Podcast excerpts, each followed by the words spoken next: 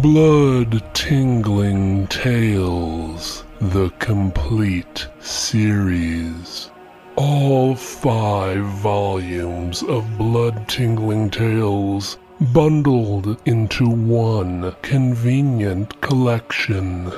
Only $2.99 or free if you have Kindle Unlimited.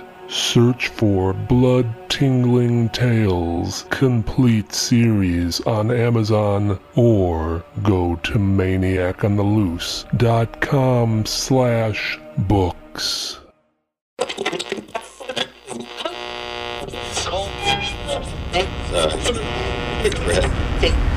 If you like scary stories, you've come to the right place. Welcome to the Maniac on the Loose Scary Stories podcast. Sit back and relax. Keep your arms and legs inside the vehicle at all times and enjoy the ride.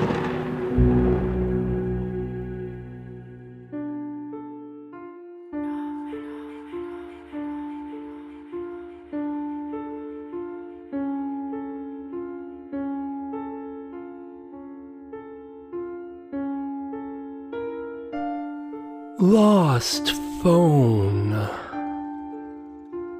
I lost my phone. Oh, how careless of me. My emotions tangled into a web of frustration, anger, worry, and fear. I had been running errands all day, so it could have been anywhere. I took in a deep breath, realizing that a negative attitude would do me no good. I calmed myself down and steadied myself.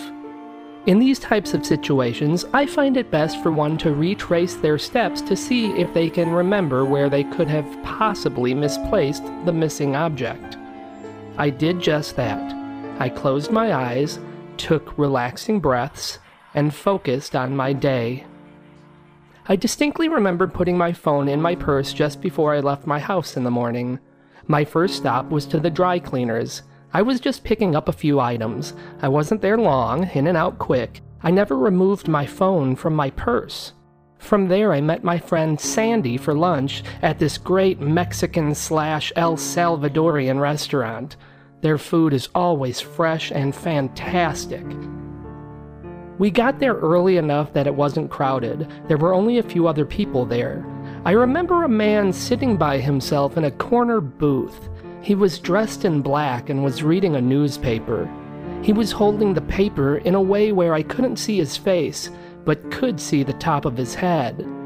He was wearing a black wool beanie type hat. I remember a few times I gazed in his direction and caught him peering over the top of the paper, looking at me. Whenever I caught him, he'd quickly lift the newspaper back up over his face. Most people consider me to be quite an attractive woman, I'm in my late 20s, so my body is probably in its prime. I get a fair amount of gawkers, so I didn't think much of the stranger sneaking peeks at me. Sandy and I had a nice lunch and chat. When the waitress came to our table to hand us the check, I handed her my phone and asked if she would take a picture of us. She did so, and then Sandy and I bickered over who was going to pay the check. Eventually, I won out. We said our goodbyes, and from there I went to the post office. I just had to drop off a few letters in the mailbox. Nothing out of the ordinary happened while I was there, other than the fact that I noticed an early 1970s Lincoln luxury car parked on the side of the road. It was dull black in color and had a distinct pointed grille that was positioned between two hidden headlights. Across the street from the post office was the water company. I crossed the street and paid my bill in person. On the way out, I bumped into an old high school teacher of mine on the sidewalk. We talked for a few minutes and then I left for the mall. On the way to the mall, I pulled over and filled my tank up with gas at a small gas station. As I was filling up my tank, I vaguely remember that black Lincoln slowly passing by the gas station and then turning down a nearby road. You don't see those cars often anymore, so to see it twice in one day kept it fresh in my mind. From there, I went to the mall for the sole purpose of buying a new dress. I picked out several that I liked, tried them all on, and chose one. After that, I went grocery shopping. Nothing unusual happened while I was there, except I remember seeing a man dressed in black at the end of one of the aisles. He was tall and thin and was wearing a black beanie hat. He was watching me. When I looked in his direction, he quickly exited the aisle and vanished from my field of view. Was that the same man I saw earlier in the restaurant? Anyhow, from there, I came home, put my groceries away, lay down in my bed, and took a 30 minute nap. When I woke up, I instinctively reached over to my nightstand to check my phone for the time, and that's when I realized it was gone. Based on my focused recollection of the day, the only time I took my phone out of my purse was at the restaurant for lunch. I drove back there and asked the staff if anyone turned in a phone. Unfortunately, nobody did, so I came back home, sat down on my living room couch, and contemplated my options. I had so much on my phone all my contacts, call records, text messages, tons of photos, including a few risque ones of me that I never wanted any other eyes to see, and all of my phone settings. Foolishly, I never backed any of it up. What was I going to do? It was then that I heard three slow, heavy, methodical knocks on my front door. I live alone in a quiet neighborhood with lots of trees and foliage in between each house, creating significant privacy. I wasn't expecting anyone. When I got to the front door, I pulled the front room window's curtain over. From there, I get a great view of the entire front porch and can check to see who is at my door. To my surprise, there was nobody there. I stepped to the front door and opened it. I thought maybe the mailman left a package that I didn't notice when I looked out the window. There was no package, but I was delighted to see my phone lying on the welcome mat outside my front door. I let out a breath of relief and gazed around the area to see if I saw the person who dropped it off. I wanted to thank them, maybe even hug them, and I'd definitely give them a cash reward. I saw nobody, but there was one thing that caught my eye that black early 1970s Lincoln luxury car. It was parked just down the road. A chill went down my spine. This seemed like more than a coincidence, so I shut my door, locked it, and fastened the security chain. From there, I decided to thoroughly check my phone and make sure it was still in good working order. It powered up just fine. I scrolled through my contacts and they were all there. My text message history was intact. And then I clicked to check my gallery of pictures. The first picture I noticed was of me and Sandy at the restaurant. I quickly opened it up and smiled. It was a good picture. The smile disappeared from my face and my heart dropped when I noticed that there were 16 pictures that had been taken after that. How could that be? Unless the person that found my phone was taking pictures with it. But why would they do that? I pulled up the first picture that was taken after the waitress snapped the photo of me and Sandy.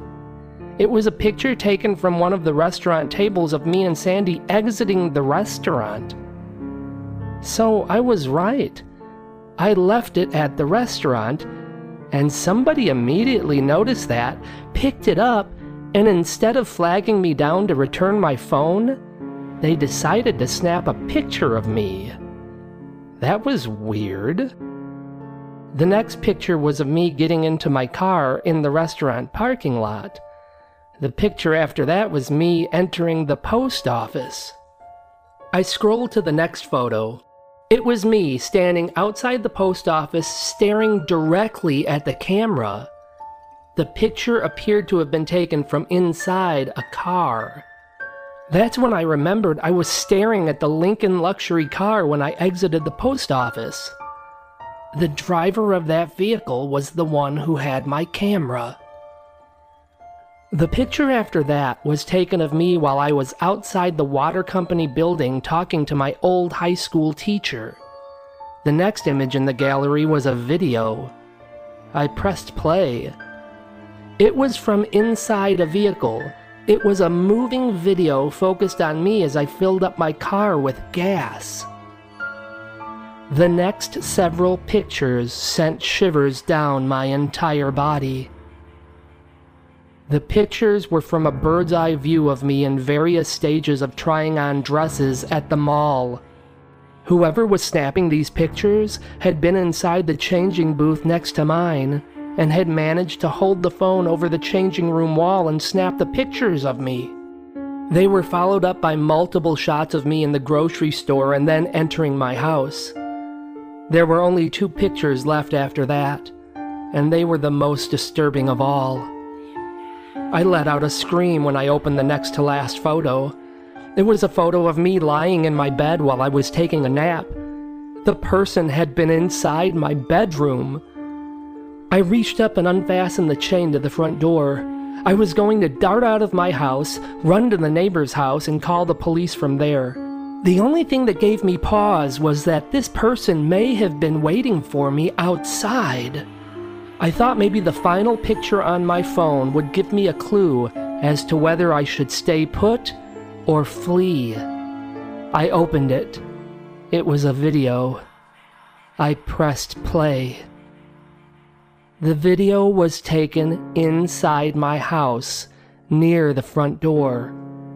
The camera was positioned down my hallway, and I could see myself sitting on the living room couch. The camera then turned to the front door of my house, and I could see the head of a hatchet come into view. I watched as the back of the hatchet was used to create three slow, heavy, methodical knocks. The video then went black. The man was either inside my house or just outside of it. I quickly came up with a plan. I was going to unlock the front door and run out into the neighborhood screaming bloody murder on my way to the nearest neighbor's house. If the sicko tried to attack me, hopefully someone would hear my screaming and help me. As I unlocked the front door and began to turn the knob, I heard the closet door behind me creak open. I knew if I turned around, I would see the tall, thin man dressed in black, holding a hatchet high in the air, so I didn't even bother. I just turned the knob of the front door and fled. I screamed and screamed as I ran across the street. As I had hoped, several neighbors heard me and rushed out to see what the commotion was. They all ushered me into one of their houses and called the police. When the police arrived, they did a thorough search of my house, but nobody else was there. The black Lincoln was gone too. I'll never truly know how wicked his intentions were because they never found the man. Everywhere I go, I keep an eye out for a tall, thin man dressed in black or his intimidating old Lincoln luxury car. He's still out there somewhere. But at least I got my phone back.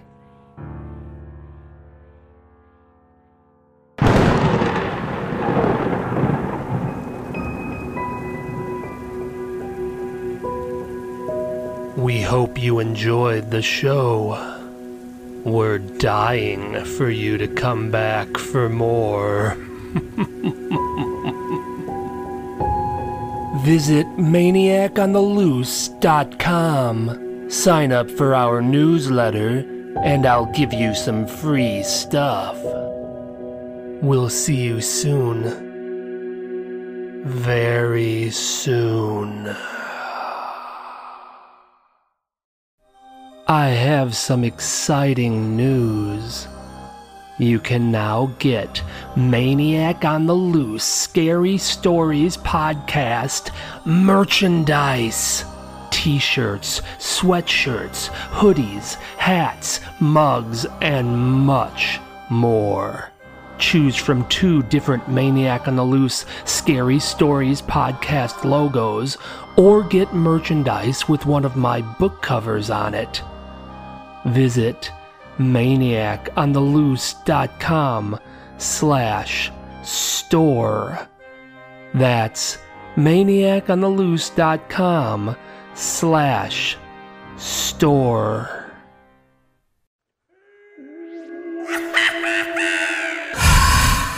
If you like what you're hearing, please consider contributing. Any amount helps. Recurring monthly contributions are best of all. Just go to maniacontheloose.com slash support. That's maniacontheloose.com slash support.